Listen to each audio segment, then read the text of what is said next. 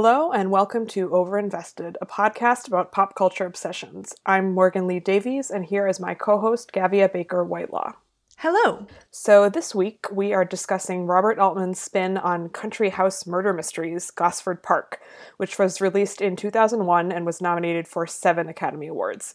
It features an expansive cast of icons of British cinema, including Clive Owen, Kristin Scott Thomas, Helen Mirren, Michael Gambon, and Maggie Smith as the servants and aristocrats staying at an estate in the English countryside for a weekend in the early 1930s, where, predictably enough, someone winds up dead. This episode was sponsored by our wonderful patron Kira via Patreon. If you would like to force us to watch a film of your choosing, that option is available to you. Uh, this was a thrilling assignment because this is one of my favorite movies of all time. I'd actually watched it recently and didn't have to rewatch it for this because it is burned into my brain. I just rewatched it 10 minutes ago. Yes. Amazing movie. I saw this, I guess, in my early teens and God, it's good. Great, yeah. great film. So we're ready to talk about this. Before we dive in, uh, we wanted to discuss something else, which you will lead us off with. Yeah. So um, our podcast, Overinvested, is eligible for a Hugo Award. Um, this is perhaps not the finest episode to select to announce that because the Hugos are for sci fi and fantasy content. However, it should be clear to regular listeners that that is a key theme in our podcast yeah, basically, if you are able to nominate for the Hugos, so if you're someone who is like a World Worldcon attendee uh, last year, this year, or next year, or you are one of those people who like buys a supporting membership, you can nominate us. We would be happy to be nominated. Um, it's one of those things where like if you get enough nominations, then you end up on a short list. And um, yeah, if you like our podcast, please support us. And uh, thank you. All right, let's start talking about this non sci fi film. so, we have done a Robert Altman movie in the past, which we will link to, of course, which is Nashville, which he made in the 70s, which is uh, different from this movie in some ways and very similar in other ways. Uh, that is about the country music scene in Nashville. So, in terms of the sort of setting and content, obviously very different from this, which is, you know, aristocratic society in England in the 30s. But um, features some similar stylistic approaches, which is that it has like a zillion characters and uh, the dialogue is sort of overlapping and you can't always understand people because it is designed to make you feel like you're kind of there with these people and there's just a lot going on all at once. But um, it is interesting to sort of think about them in conjunction because I mean, we're not going to talk about Nashville particularly here, but if you look over his filmography, I mean, he just made like a zillion movies. I've seen a lot of Altman movies, and the proportion of his filmography that I have seen is like 5% because he is just so prolific. And the 70s, when Nashville came out, was the sort of big peak time of his career. He had so many great films at that point. MASH came out then, which was his breakout. McCabe and Mrs. Miller, The Long Goodbye, which is amazing. Uh, Three Women um, it just goes on and on. And then the 80s was sort of uh, a downturn. I have not seen a single movie of his that was released in the 80s because they're all supposed to be terrible. So I mean, I hadn't even heard of the movies he'd made in the 90s. So at the beginning of the 90s, he makes The Player and Shortcuts. I've seen The Player, I haven't seen Shortcuts, but both of those are I mean, the player is great, and shortcuts is also supposed to be great. And you can see on the Wikipedia page they have like a zillion, you know, um, awards listed next to them.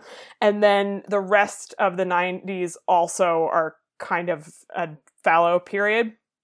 And I think a lot of people at the time were sort of like, oh, you know, he's lost it. He was quite old at this point.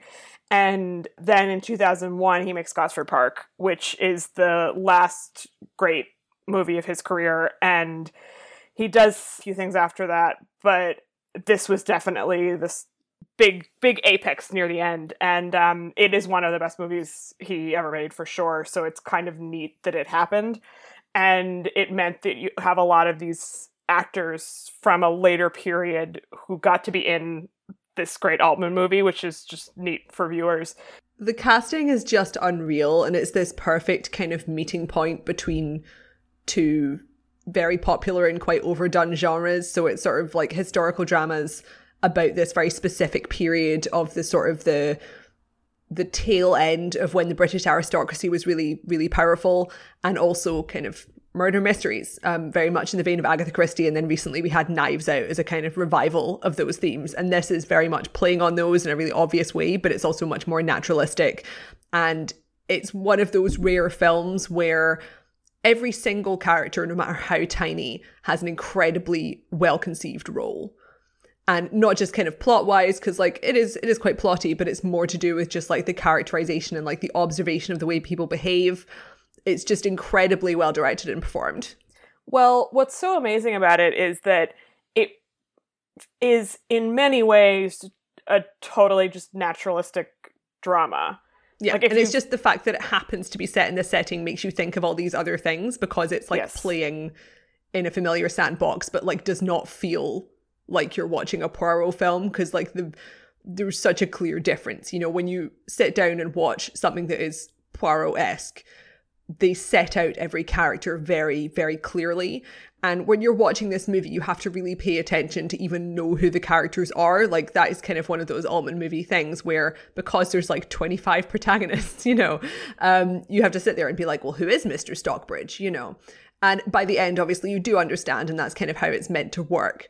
Um, but it doesn't it doesn't set things out easily for you from the start. Yes, and he does invoke lots of kind of familiar tropes of fiction of this type, by which I mean both detective fiction and just like British society fiction, right? So the head of this wealthy family, who's called Sir William, is unhappy in his marriage. He's married to this kind of bitchy woman, and he's also sleeping with her sister. And then there's a young servant who winds up sleeping with the wife and there's these hokey is definitely not the right word but like the scene where he the servant who's played by Ryan Phillippe, goes up to her room is definitely played for like salacious value, it's very right? Fun. It's very it's, fun. and the music is very designed to make you feel like you're having a fun time, right? Like the movie's yes. supposed to be entertaining. Well, they've got all this kind of live music in it because one of the characters is literally Ivor Novello and he's sort of singing these yeah. chirpy 1930s like fun tunes on the piano. Right.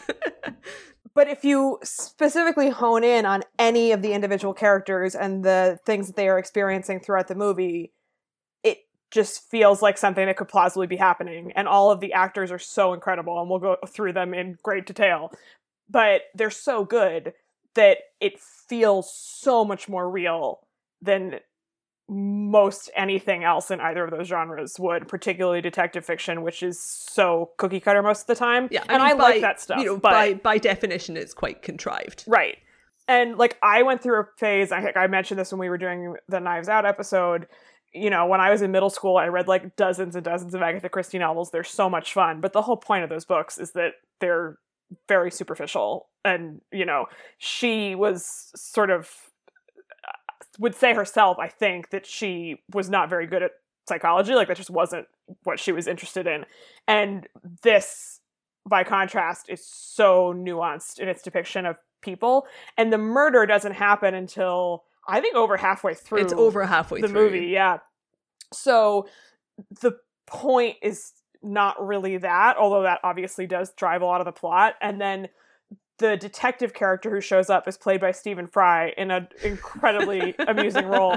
And um, he is absolutely incompetent, like, does not know anything.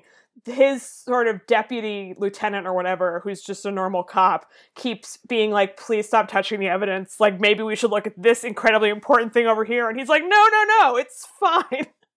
so it's very obvious very quickly that he is not going to be the way you find out what happened. So it's not going to progress in a sort of predictable way, although, of course, you do figure it out at the end because it's a story. But it does it just does a really good job of sort of invoking these familiar things, but also doing them in a way that feels new and interesting and more naturalistic than you would normally get in one of those stories. Yeah. I mean, it's very much like obviously kind of the premise of all of these big old house murder mysteries is that multiple people can have a motive and there's always lots of interpersonal drama happening with all of the characters to make the story interesting and that's the same here but it it unbalances that concept a bit in the sense that it makes it more obvious that the murder is just one of the things that's going on rather than all of the other subplots being subordinate to the murder. So you're like, well, sure, there's this murder happened, but it's not the central plot and you're caring equally about other stuff that's happened to other characters like the things that are happening in their sex lives and like their financial troubles. And it's like this person's life has technically ended but other people's lives have been ruined or changed irrevocably for various reasons. Yes. And the person who gets murdered who I mean we can just say this now it's pretty clear is Sir William who's the head of the family who owns this Michael estate Gambon. Michael Gambon yes and he just sucks so much that by the time this happens, you're like, good riddance to you. Goodbye. So you don't feel bad at all that he's dead. You, of course, want to know who killed him because it's a murder mystery, but the idea that like justice must be served is completely absent from Yeah. this at all. Not that the Poirot books are like deeply invested in the idea of like justice, but usually you'll have someone who's like bad in some way and they have to get punished because that's how someone gets their You know, comeuppance right and in this that's not how you feel at all because it's just like okay this really miserable awful man has died and that ties into the really genius thing about this movie which is that it's just incredibly intelligent about politics which we've already kind of alluded to referring to the fact that this was the period when the british aristocracy was in decline. And you sense among the upstairs characters, the wealthy characters, that some of them kind of are aware of this in a very unconscious way, and some of them are completely in denial about it.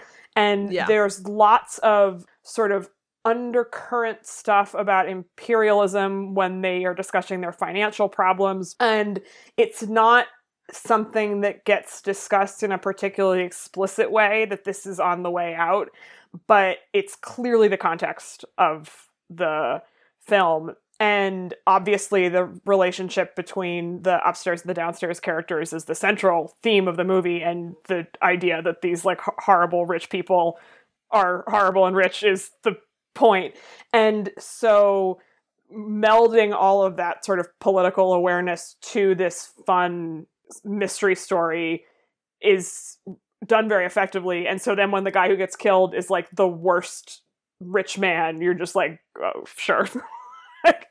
Good riddance, you know. which is like completely fascinating in the context of Downton Abbey, which I think we should talk about before we go any further. because this film, it's an Altman movie before anything else, but it was written by Julian Fellowes, who is the writer creator of Downton Abbey. And if you've seen Downton Abbey and this, you'll see that there's a lot of overlap, like especially most obviously Maggie Smith is playing a very similar role in Downton Abbey. And there's a lot of sort of behind the scenes rumors and controversy about how much of this film was actually written by Julian Fellowes, which is a really fascinating story that I think possibly Morgan told me about first, like years ago. And so today I was kind of just looking up an interview with Julian Fellowes to see what he said of this because obviously Altman is like an American filmmaker and he makes very American films, and this is an extraordinarily British English film. And Altman brought in Julian Fellowes to write this movie. It was his first big writing project. It's still his most successful movie, although now he's known as the Downton Abbey guy.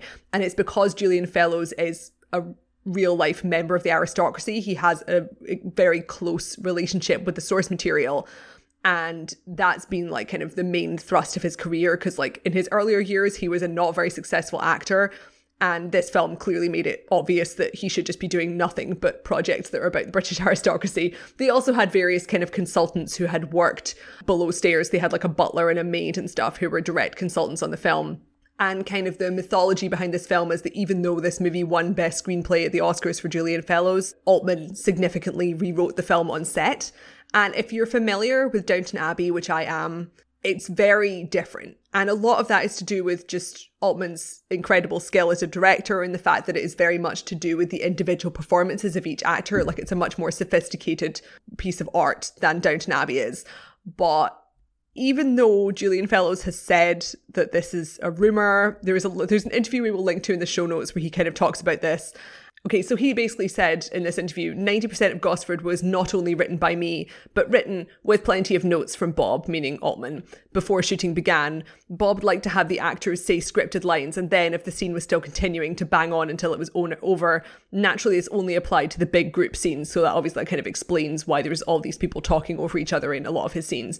But just kind of politically and in terms of social observation, I would find it quite hard to believe that Julian Fellowes had started out at the gate with his first major piece of screenwriting being this masterpiece and they're from there on out being a hack. and obviously, like, there are plenty of famous screenwriters like Aaron Sorkin who have better work earlier in their career and sort of go downhill. But um this movie, like, it's it doesn't feel like Julian Fellowes. Like, yes, he understands the vocal patterns of the aristocracy in the early tw- early 20th century and he understands the historical background and yes this film couldn't exist without him.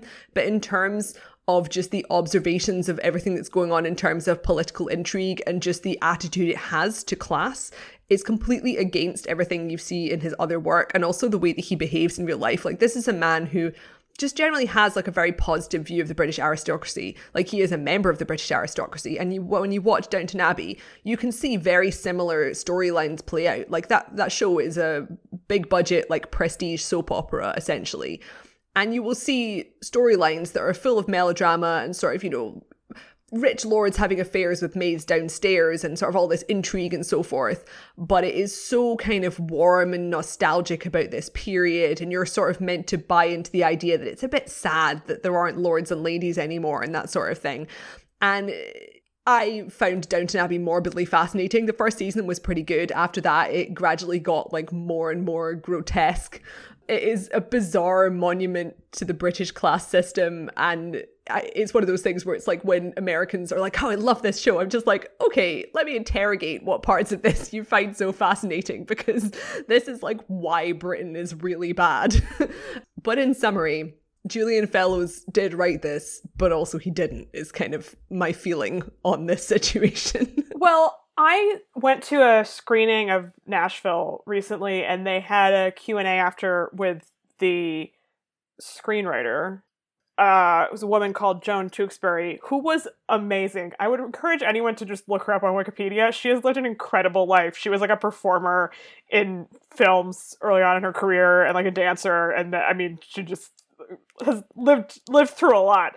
But uh, she was great, and she was talking about Altman and his style, and he was definitely sounded like he could be kind of a dick, as all male directors of a certain period were, but he was very very collaborative and um, I think I guess she had written a draft and then he had certain things in that movie that he wanted to be included and then it's all sort of wound up meshed together and then when they were actually making the movie and she was on set for that that things were added and taken out and it was you know he, the actors of that wrote the songs that are in the movie and it was this really really collaborative process that sounded like amazing and that clearly it had been great for her as well. And it was really interesting to hear someone talk about it because we think of Altman as such an auteur, and obviously he has such a distinct style, but it was clear listening to her talk about the process that his method was very much to get all of these things from all of these people who were working on a movie and use them to sort of create this thing out of all of their talents and skills, which is how movie making should work, right? Because it's collaborative and you have all these gifted people around you. And um, that that was what kind of turned him on creatively was getting to have all of these amazing people around him and doing great work and then to exploit that in a positive sense. And so I have no doubt, of course, that much of this film in that sense comes from Julian Fellowes. Like he is, as you say, an expert on this sort of social milieu and Altman is so American. But the idea that he is primarily responsible for the script of this is absurd to me. Like there's just no fucking way. It's not possible. And the, I hadn't seen this interview which you were just referring to and it's just amazing. I'll read another little bit of it. He says, of course, this may have been because Bob was very aware that in Gosford Park he was dealing with a set of characters he neither knew nor understood, and he did not want to look a fool. This is why he asked me to stand beside him for the entire shoot, which I did. I was like, oh, sir, I just feel like that's not true. No. Yeah, it's just amazing. I mean, Julian Fellowes is someone who has like personally pursued his own like baronetcy or something. Like he and his wife are like they, they they are like meant to have got some hereditary peerage and like he is a peer, like he's the Lord Right Honourable Julian Fellowes or some shit, but like he wants like the special one and he's been like petitioning the Queen for decades. Like his priorities and his personal like unexamined buffoonery make it very clear this is not someone who produces this material themselves. Right. And you what's know? so amazing is that it's like He is a, character from this. he is this movie, literally right? a character. yeah because the wealthy characters in this are just so precisely observed they just feel so right which again i'm sure is partially coming in a sort of ironic way from julian fellowes It's like an interesting split, right? Because you have the you have the combination of like genuine expertise in the class system, which came from Julian Fellowes and also from the consultants who had worked below stairs who were working on the film, and also you, the other half of that is someone who has an incredible talent and precision for just human observation, you know, which is Altman. That's like his thing. I'm like Julian Fellowes does not have that in his other work. Like, like everyone is like his best work is Downton Abbey, and it's like Downton Abbey is nonsense. It is real nonsense. i also think i mean obviously there's a great benefit to having that kind of um lived experience and expertise in a particular social milieu and uh, the best sort of acerbic satire isn't quite the right word but uh, depiction of the upper echelons of british society that i've ever encountered are definitely the patrick melrose novels by edward st aubyn which i may have mentioned on here before but um, they are written by someone who grew up in that environment and is actually very brilliant and self-aware and observational. And so even though he is still of a product of that environment he can look at it and be like this is really fucked up which julian fellowes clearly can't but i do sometimes think that people from the outside can be better at seeing something and realizing what is happening the thing i always think of here is um Michael Haneke's film Caché, which is about like racism in France, and he's uh, an Austrian director. And that movie is so perfect on that subject. I watched it in actually a like French history class in college, and then he also made a film called The White Ribbon, which is about like the rise of Nazism in Austria, that feels way less sort of politically astute to me, even though it's about his own country. And I think sometimes it's really hard to look at yourself or your country, right, and really get it. But if you're an observational person going somewhere else, you can sort of assess what's happening and really understand. And I think that Altman clearly had that, right? Like he got these people, and obviously it's historical, so it's not like he could literally have gone to dinner with them, but he so clearly has this precise understanding of both the upstairs and the downstairs people and the feeling of being slighted and insecure or, you know, hating to have to be invisible while these rich people are talking over you. I mean, it's just everything about the movie feels so exactly right in a way that's kind of magical. Like it, you just feel like you're there in a very present way. it's also like this is not a topic that is unexamined by cinema. No. So it's like, yes, you need experts, but it, it's not really the same situation as if he was like, I'm going to set this movie in like medieval Turkey. You know, you have like a billion Yes, movies absolutely. also that are in this. Like people, are, people know what the general social dynamics are if you are like a Western film viewer. Yeah, and it's not like we don't have class in America also, right? It's not the same situation, but the sort of American delusion is that we have no class system, which is obviously not true. Well, actually, Morgan, you're soon going to be able to learn about that from Julian Fellowes' next show, The Gilded Age, which is American Downton Abbey, where I'm personally experiencing a lot of pain here because The Gilded Age stars Christine Baranski, who is. I would, I would, I think it would be safe to say she's my soulmate. We've not met, and I don't know anything about her personally, but in my mind, my soulmate is Christine Baranski, the most amazing woman alive. Um, she is going to be playing like it seemed from the plot summary I met, read a few months ago, perhaps a plantation owner. it's like the main family in the Gilded Age appear to be at least plantation owner adjacent. And I was like, wow, that's terrible. That's a real bad concept for a show. Because even if they're like, hmm, aren't these plantation owners problematic? It's Julian Fellowes who's writing it. If someone was like Julian Fellowes' grandparents were plantation owners, I'd be like, yeah, sounds about right. Like, no, no, thank you. It's going to be a bad show. I will not be watching. It's unfortunate. yes, he's he's come over here to taint us. to us poison well. your waters. Yep. Especially funny because there is like a running joke in Christine Baranski's other show, The Good Fight, which is a masterpiece about like a side character from Downton Abbey is literally in that, like an actor who plays some random character has a side job in The Good Fight as himself, and all the American women are like, "You're in Downton Abbey," and I'm like, "This is the best running joke."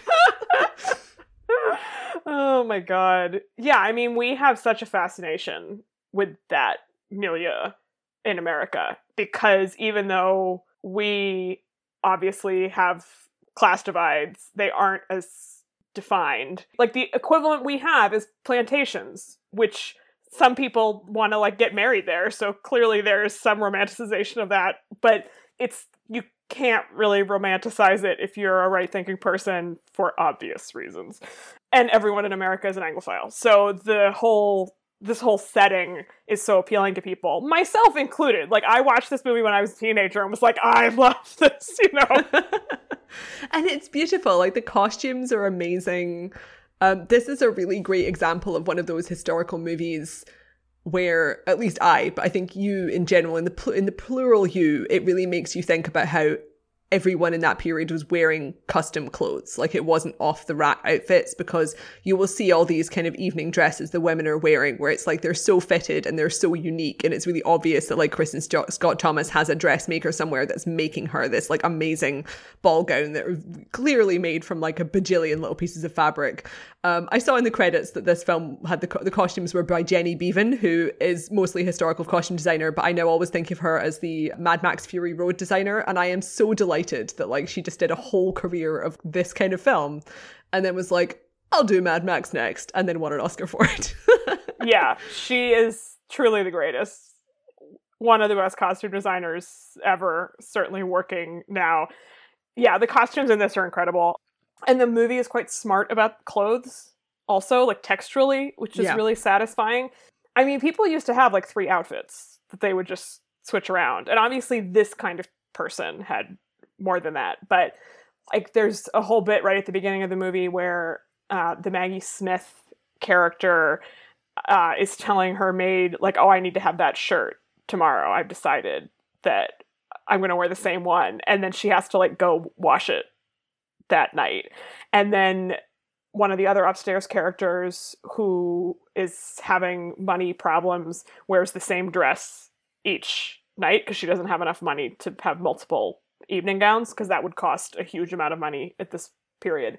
And all of the other women are just like bitching about her, not even behind her back. Like she can clearly hear them. They're not being subtle about it. But this is like this huge faux pas that she's wearing this kind of dress and it's machine made lace. And the servants downstairs are also like, this is so tacky. I can't believe she has this machine made dress. My God. And that kind of detail like suffuses the whole movie, which really also makes you feel like you're there and that the thing is real, which is part of the fun of watching something like this is that you want to feel like it's all really happening.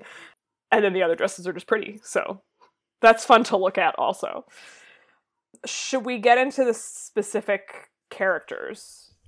8,000 There's specific so many. characters. It's it's so funny to just like start watching this film because like when we were watching this this evening, my friends and I, just the credits at the beginning, every single name on the credits at the beginning is this huge star where you'd be like, oh, I love it when that one person shows up in a British historical drama, but it's like all of them. and most of them were famous already. Like some of them became more famous after, but it's not a situation where like sometimes you have a movie where you watch it and it's from 20 years ago and you're like, wow, I can't believe they had all these people in it at the time. Even Talented Mr. Ripley, which we were talking about a few weeks ago, like the, all the actors in that were names already, but they weren't the names they would become later. With this, it's just that everyone wanted to work with Altman so and much. there's like a hundred character actors who Right. are right for this type of role. The one of them that was kind of most surprising to my friends and I was Derek Jacobi, who has a really minor role.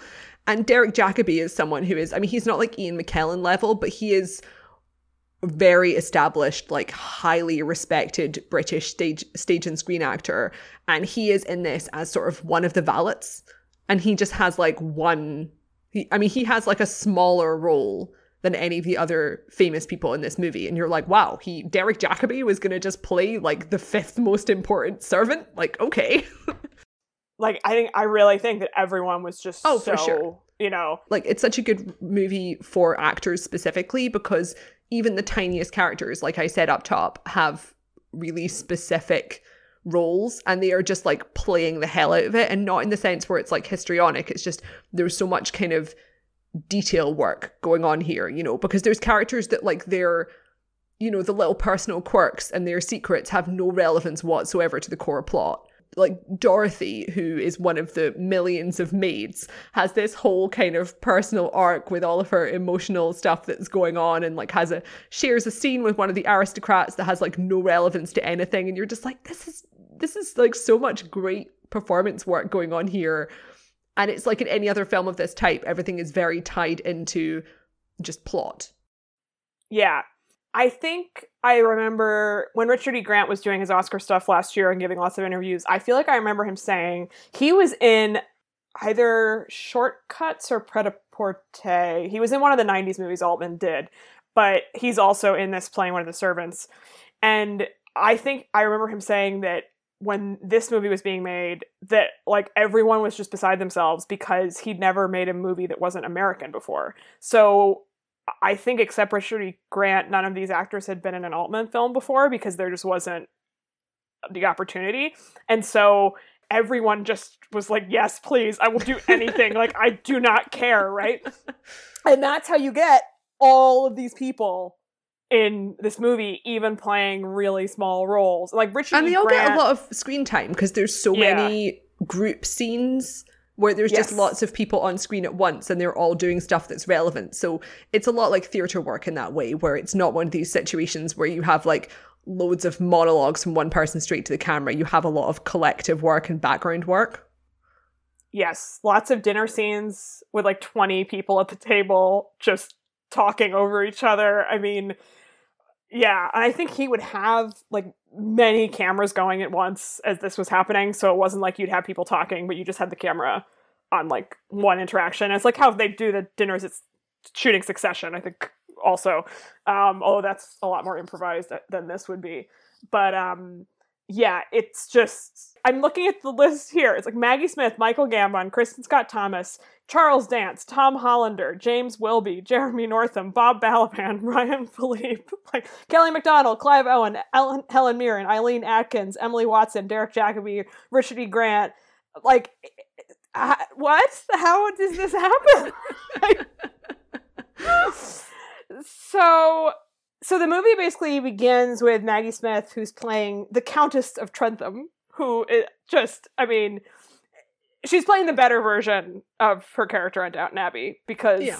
I mean, you she's a deliverer of mean quips. yes, and uh, she arrives with her maid Mary, who's played by Kelly Macdonald, and I think, I guess this is after Trainspotting, so this is I think her second major role, and she's the sort of novice maid. She's just started. She doesn't quite know what she's doing, and she gets taken under wing by Elsie, who's played by Emily Watson, who's sort of like the head head maid, and the it's like it's a weekend party essentially. So you've got all the people who work there normally, and then the various guests with their maids and valets have come also. So it's this big hodgepodge of people, including the character played by Clive Owen, who's called Robert Parks, who just comes in and is like, I'm a sexy man. Like everyone. Clive Owen Clive Owen in this film. I think like I was watching this and I was like I was obviously like not kind of paying attention to my phone or anything during this film because I was like wrapped. But about halfway through, Morgan messaged me like, "Oh, when are we going to record about this?" And I just messaged her like Clive Owen and like no further no further information. And like it's interesting because I'm not sure when I saw this, but I think it, it may even have been in theaters, which meant that I must have seen this maybe when I was 11 or something, or shortly after. It was definitely kind of when I was around that sort of mid teens age. So I didn't remember most of the plot. I remembered stuff like Ryan Phillippe was living a double life and that sort of thing. But I also just remembered like Kelly Macdonald and Clive Owen because just like their chemistry is amazing and it's the romance is incredible. And Clive Owen is just like so attractive in this film not kind of visually because like he just always looks like Clive Owen. He's just sort of you know he's a generically handsome man, but like he can switch it on, you know. Oh my god! and he has a certain quietness. Um, he is very good at being sort of quiet and looking at people, and that is why he's really good at playing lovers and assassins. you should listen to our our Children of Men episode, which is one of my favorite films of all time, if not my favorite, like absolute number one. And he's brilliant. You know, his career has been patchy. I believe he turned down James Bond multiple times, which is amusing when you watch this because I can just imagine people watching this film and like beating down his door to play Bond. I mean, like, good for him. He didn't want the bother. Yeah. Um, but like his God, his role in this, he just he just looks at people quietly. yeah, I saw this. I was probably like 17 ish, I would say. I don't remember exactly, but around that age. It was I feel like I probably got the DVD from Netflix. And I was just like, oh my god. Like, I knew who Clive Owen was, certainly, because I would have seen Children of Men already, I suspect, when I saw this for the first time. And uh, loved that movie, also one of my favorites ever, and I loved him because of that movie. But I saw this and I was just like, I'm overcome. Like, this is too much for me. And I think it's really one of my favorite like on-screen romances even though it doesn't take up a huge amount of screen time because I just think it's yeah. so unbelievably well executed. Yeah. And it feels kind of like something you would read in a novel, but you get to see it, which is yeah. so satisfying. Well, it's just the two performances are just so well done. And it's like you, and it works obviously because of those two characters, but like the reason it works so well is because it's in the context of all the other characters um, because these are two very sort of self contained figures who are basically just nice. They're nice people, and there aren't very many nice people in the film at all. And you can kind of tell that, especially Clive Owen's character, who is kind of implicitly a bit older, sort of recognizes Kelly Macdonald's, Mary's niceness, I think and they have amazing chemistry, but it's like very subtle towards the beginning and it only becomes like really hot when they actually kiss once and it's like, this is amazing. well, what's perfect about him is that he doesn't seem like a nice person to anyone else. Not that he's like cruel to anyone he's funny though. It's a particular kind of like attractive male lead, right? Yes. Because it's the it's the guy who knows what's up. And he knows what's mm-hmm. up. He's smart, but he's keeping it to himself. And like when he's funny and mean, it's in a way that we, the audience, can understand, but it's not performative yes. to the other people who are within the story. Yes. And he clearly kind of knows when other people are bullshitting and is just like, sure, whatever. And then has no patience for any of that.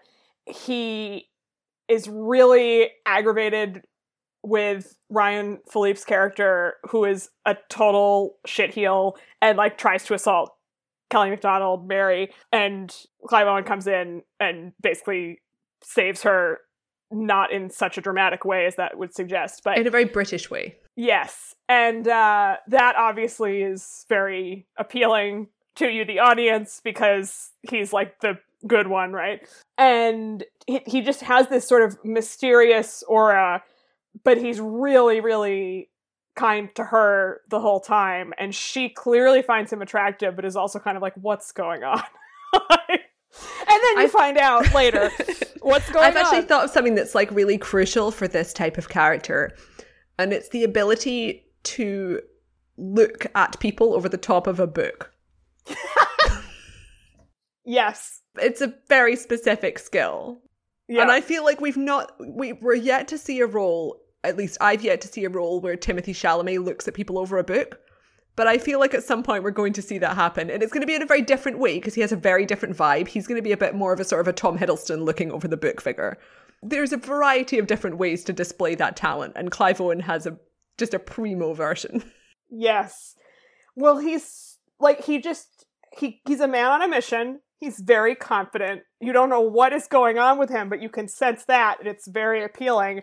And uh, he may be sort of ominous in certain ways, but he really likes this girl, and she's like, "What is what's happening?" I think I like this, but I'm not sure. It's just great. And everything else in the movie, it's not that there aren't like real emotions happening with other characters. There definitely are. And the relationship between these two main maids, the Kelly Macdonald and the Emily Watson character, is very sweet and it's very engaging and kind of real. I Yes. think kind of the thing with with Kelly Macdonald and Clive Owen is that that's a very soft relationship, and all the others are quite spiky. Yeah, that's a great way of describing it. Because all the upstairs characters are totally just emotionally dead. I mean, they're all really selfish and greedy, Yeah. and they're embroiled in like unpleasant intrigues that they have basically created for themselves because there's various people who are in financial problems, but it's it's like a fake financial problem, right? Because they're rich. So so it's like by definition it's bullshit. And they're being really nasty to other people in their personal lives. a couple of the women upstairs, the ones who are having the money problems or sort of being pressured by men are more much Yeah. more sympathetic than some of the others, but they're so cut off from other people because of the situations they're in that you don't get the sense of them like engaging meaningfully with other people, right? Which is what you get from this Yeah. relationship with I mean, it's, Clive it's interesting to see how, like, the two halves of the kind of the cast, you see the different ways that the communities are forming because obviously there is more of a sense of unity among the servants and there is the class unity among the upper class people, but there's no real sense that any of them actually like each other's company, which obviously is kind of an obvious statement to make in this type of story because it's always about how all these rich people secretly hate each other. But they're all just miserable and terrible, and there's a lot of like abusive husbands and that sort of thing. Yeah, it's really bad.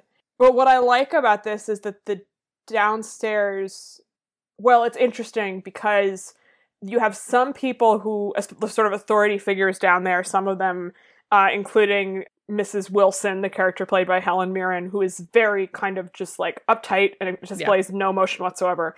Really wonderful performance. Are very kind of attached to rules and decorum. And that's it. And that's what they care about. And the end. And then other figures are kind of More mocking. Yes, the word I'm looking for is um socially renegade, I suppose. Like a couple of them are definitely like sleeping around in a way that suggests they just like don't care at all. And so you have this sort of bubbling sense of alternative options for how to live, but it's not like there's it's presented as some sort of utopian like, oh, it's all, you know, we're all subversive and like countercultural or like revolutionary politically down here. It's just that it's slightly different or that there's some slightly alternative modes, but you also have the very conservative types and some people who hate each other as you would in that situation and some people who like each other. So it's more just kind of varied in an interesting way that feels very realistic to how that situation would play out. Yeah, when everyone's like up in each other's business because everyone has to share rooms and you're all eating together as a group and you're all living together in the same house. And obviously, all of the servants constantly know all of the like upper class people's business. Well, right, they're kind of living through them, which they discuss at a certain point. Like, why do we spend so much time thinking and talking about them? Yeah, I mean, it's like celebrities. Yes, exactly. Or even if, you know, like I've had that experience working at offices that, like, the sort of higher up people, you inevitably wind up talking about them a lot and, like, what's going on in their lives or, like, psychoanalyzing them or, like, that's was my experience. I mean, this is also like another really great illustration of the whole Julian Fellowes issue because it just everything in Downton Abbey is just like so, so much schmaltzier. You know, there is so much more pressure on the audience to be always sympathetic towards the aristocrat characters who, by and large, are the ones who are driving the plot and are the ones who are getting the really kind of sweeping and intense storylines. And although there are kind of a few storylines to do with the servants that are quite intense, they're portrayed either in a way that's like, look at these poor, suffering, poor people, or they're just kind of sillier. But a lot of the time, also, you'll have an episode where the A plot is sort of like, we have to cover up a murder among all of the beautiful, attractive aristocrats who are wearing gorgeous ball gowns. And then the subplot for a couple of the servants will be like, we've dropped a jar of jam.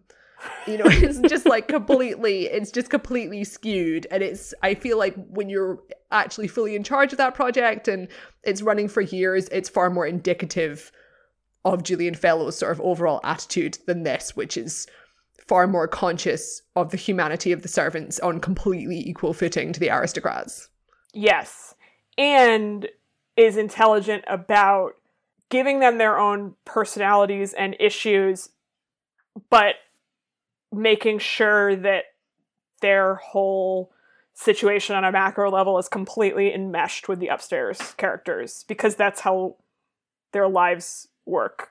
Like it would be great if they could just separate themselves, but they literally cannot do that because their whole lives function around serving these people.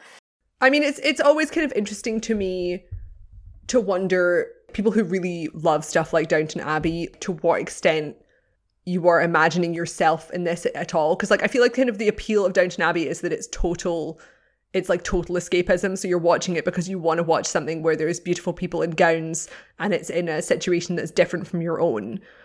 But like watching Gosford Park I feel like anyone watching Gosford Park, you should be able to understand that we would be all be the servants, right? Like none of us are going to be the aristocrats. There's only like 50 aristocrats in England, you know, and everyone else is the servants, and we'd all be the people who would be living below stairs and scrubbing people's shirts. And I don't think anyone really kind of thinks about that, really.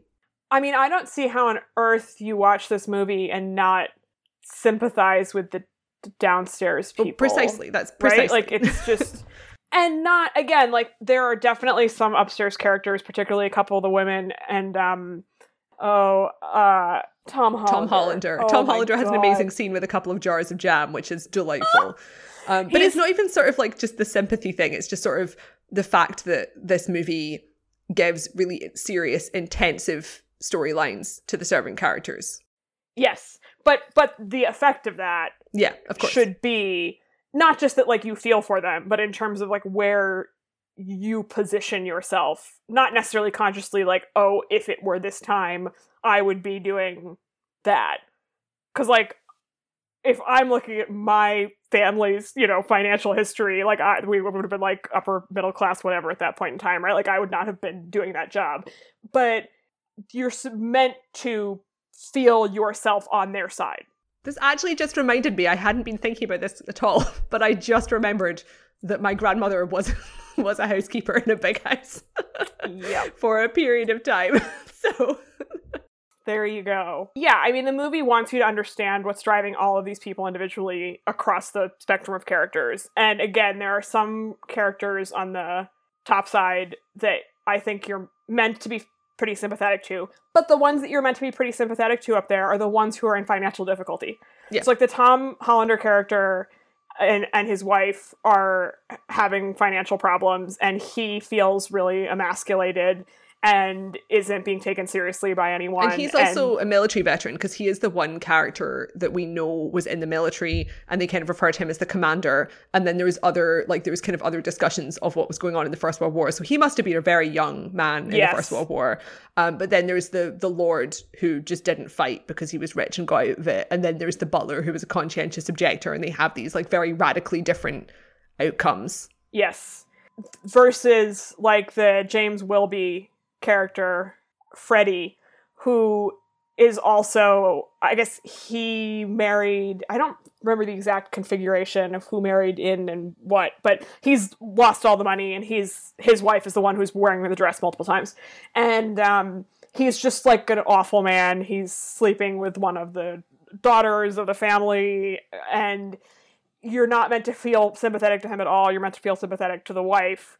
And she's in this shitty situation because her husband has spent all her money and he's an asshole and she has to sit here being mocked by all these people even though it's not her fault, right? So the people they're asking you to feel particularly sympathetic to of that group are the ones who really have been put in situations where they're at a disadvantage in some capacity. Whereas the really powerful people may be fun to watch. Like kristin Scott Thomas is an absolute just delight in this movie. She is so heinously bitchy in an amazing way, but you don't feel any emotion for her. Like she's just not a pleasant. Well, sort of person. like she she and Maggie Smith are definitely those amazing sort of bitch characters where yes. oh. they're you they've just hired two like amazing actresses who know precisely how to pitch this content and they also look really right. Like obviously a lot of the hair and makeup in this film do a lot of work in that regard but there's so many actors in this where it's you have you have cast a very english looking actor yes. you know? And there are some really great ones in here and maggie smith and kristin scott thomas they have the correct bone structure for this kind of material. Yes. Big time.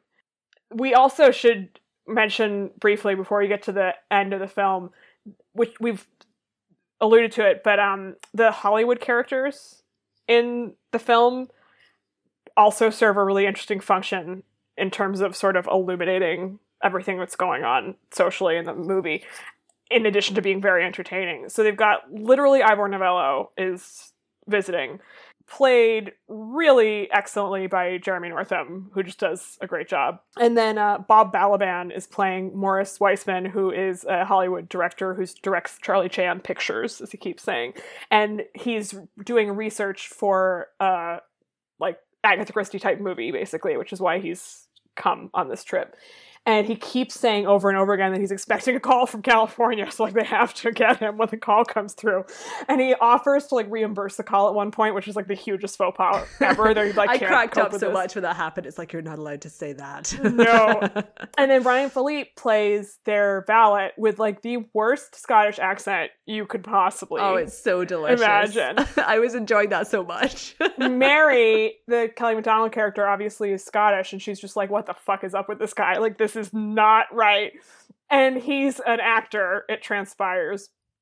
And um, this gets revealed after the murder takes place, because at that point, you, you know, it's not really a viable thing anymore. And everyone is mad.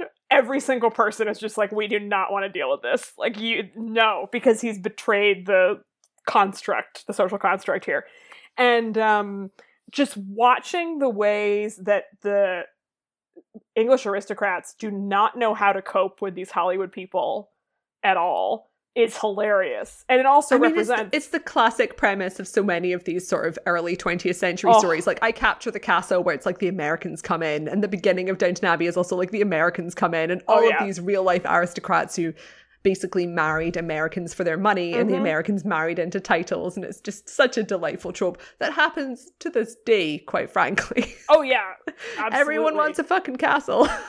but what's what happens here isn't that exactly. Yeah, it's yeah. just that they've come to to visit. And you don't have yet the sense of desire from the English characters, particularly to deal with them, except for the woman wearing the dress repeatedly who's like, oh my god, it's Ivor Novello, as you would be. And uh, they just don't get it. They're like, they don't watch saying, movies. They don't really understand like, the concept of celebrities. right. Maggie Smith is really, really disdainful. She's like, so how long do you have to keep making movies before you can quit? And he's like, well, until they stop casting me. Like, I don't, you know. And she's like, oh. And that, of course, is the future of fame and money and power right? Not just Hollywood, but like that kind of thing. And they don't get it at all. Whereas the people downstairs are all like thrilled that they get to hear Ivor Novello sing and play the piano briefly. And the movie completely takes you with them to experience the wonder. Like the music is really lovely, and you, you watch them sort of watching from the next room or dancing and you're meant to be carried along with that sense of awe which again signifies that you are with that half of the yeah. cast right and it's also obviously it's kind of an an old trope to illustrate how rich people don't appreciate what they have but also it's so obvious in this movie that none of the rich characters really have any interests you know no. the main the main kind of guy who gets murdered he's mending watches or something when he gets murdered and obviously everyone's there to hunt but it's not one of these things where you see that like oh this person's the butterfly collector or this person is really proud of their massive library of antique books. It's like they're just like gossiping you know? Yeah. They're so bored. They have nothing to do. They play bridge. It's like shooting and playing cards pretty much it. So grim. Okay so conclusion of this film obviously, if you want to avoid spoilers, you should stop listening. So the head guy gets killed. He has been stabbed in the chest in his study. And Stephen Fry comes and is like destroying the entire, you know, crime scene. We were actually kind of discussing this the other day that Stephen Fry doesn't actually have that many good roles. And obviously, Stephen Fry isn't primarily an actor. He's a multimedia person. You know, he's a writer. He's a, you know, he's he's done like a whole variety of stuff. But in terms of his movie roles, it's because Stephen Fry is always Stephen Fry. It's not one of these Hugh Laurie situations where Hugh Laurie is sometimes Hugh Laurie and sometimes he's a really distinctive character. Stephen Fry, you're like he's fucking Stephen Fry. And I feel like the only things where he's really had like a distinctive role are actually this, where he's still basically playing Stephen Fry, but he's perfectly selected, and Wilde, the Oscar Wilde biopic, where he is perfectly cast, and then Jeeves and Wooster. Yeah. And everything else is just like bad cameos. Yeah. This I mean this just exploits him so Yeah. perfectly, right? Because he's playing the he's playing the buffoon. Yes. Because I mean obviously, yeah, you can't quite forget who you're watching, but I he's he's very good in it. Like he is persuasive as the character and he's playing such a sort of over the top comical person that it really is effective. And um yeah, he's just really ridiculous in a funny way. So he obviously does not get to the bottom of who killed Sir William because he's an idiot. And uh, it turns out that Clive Owen stabbed him, which is not shocking if you've been watching the movie that that is Yeah, the movie is not framing all of this as a mystery where we need to follow a bunch of complex clues. no. They set up in a really great way. Like everybody has a motive to murder this guy because he's such a fucking asshole. But it's not i mean it's pretty obvious that he's the one I mean, stabbed to me, the greatest mystery of the whole film is why Kristin Scott Thomas's attractive sister wants to fuck him. Because they cut cards over him when they were like 20 and she's Yeah. still not over it. Presumably he was more attractive at that yeah, age. because it's like he's he's not a catch. no no no no. But uh it then is figured out that uh he was actually poisoned earlier. There was no blood from the wound. He was already dead. And clive owen explains this to mary kelly Macdonald and is like well yeah i you know i killed him but i didn't actually kill him so whatever. And she's kind of like oh my god like scandalized by this. Uh although she sort of figured it out. But um then he kisses her and it's very sexy and great scene a plus. The who actually poisoned him is the helen mirren character. The they've sort of planted seeds throughout this whole thing about uh, clive owen being an orphan and also that uh sir william had had these sort of this scheme set up for the factories that he ran where he would like knock up young female employees and then have the babies like farmed out. And it transpires that Clive Owen is Helen Mirren's son. So Sir William had told the girls that their children were going to be sent to like good They- families. yeah, they were going and to be sent to adopted. orphanages instead. And um, the cook is Helen Mirren's sister, which you don't find out until the end, and they just are known as like they hate each other, and all the servants just know that they hate each other. And she had had a similar situation, but she kept her baby, and then the baby wound up dying. And you have this amazing, amazing scene at the end where they finally sort of emotionally break down after having been very uptight in English the entire movie. And Clive Owen leaves none the wiser that this is what happened. And uh, it's a perfect encapsulation of the whole sort of class and power Because like situation. I just watched that, it was like a worse movie than this. Like the version of this film that was produced by the Weinsteins, which many of this type of film were, would have had like this sort of tearful reunion and all these explanations and people writing letters to each other. And it's like, no, you have a solution where characters have like eighty percent of closure, but like the guy doesn't know who his mother actually is and doesn't know that she's alive, and like one other character incidentally does. And Kelly Macdonald and Clive Owen have had this tiny affair, which probably will never continue. And you're like, oh, it's all unfinished. And it's like, yeah, because the entire British class system has fucked everyone. yes. It yeah, it's just perfect because you get enough resolution for it to feel very satisfying, but it's also like, oh, oh, not quite, not quite there.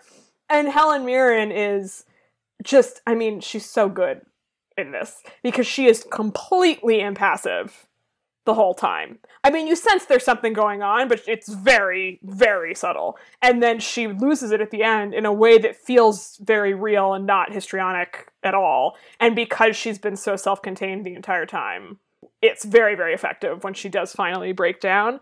And uh, she has this, when she's explaining what has happened to Kelly Macdonald, she has this amazing little monologue where she talks about how she's the perfect servant because she basically has no life herself, but she can anticipate everything that everybody needs and is going to do, and that's how she knew that Clive Owen was going to kill his father, and so she killed him first so that he wouldn't be responsible.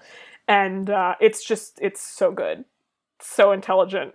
Oh, amazing, amazing stuff, and really indicative of the fact that the movie is I mean it's such a fun watch. Like it's so entertaining and pleasurable but has this dark undercurrent underneath it that feels very real and handled in a sensitive and intelligent way while also maintaining the entertainment of the film as a whole, I think.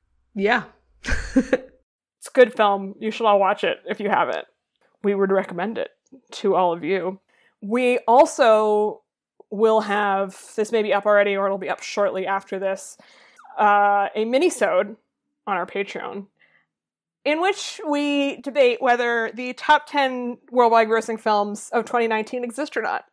We'll be going through them and discussing whether exist? or not they're real. We're about to find out. Yes. Yeah. So you can subscribe to our Patreon to listen to that and get other fun content, past and upcoming. And uh, yeah, we would like to thank Kira again for sponsoring this. This was one of the more fun episodes we've done in a while, I think, because this movie rules. So thank you so much. If you want to make us watch a movie, you can do that on Patreon as well. Gavia, where can our listeners find you and your work online? Uh, well, first of all, just another reminder that we are eligible for a Hugo Award. Yes. And uh, if you want to read my work, you can find me on the Daily Dot, where I'm about to start reviewing the new Star Trek show Picard. And uh, you can find me on Twitter at hello underscore tailor. I am on Twitter at ML Davies. The podcast is on Twitter at OverinvestedPod. We are on Tumblr at OverinvestedPodcast. And our website is overinvestedpodcast.com. Thanks. Bye.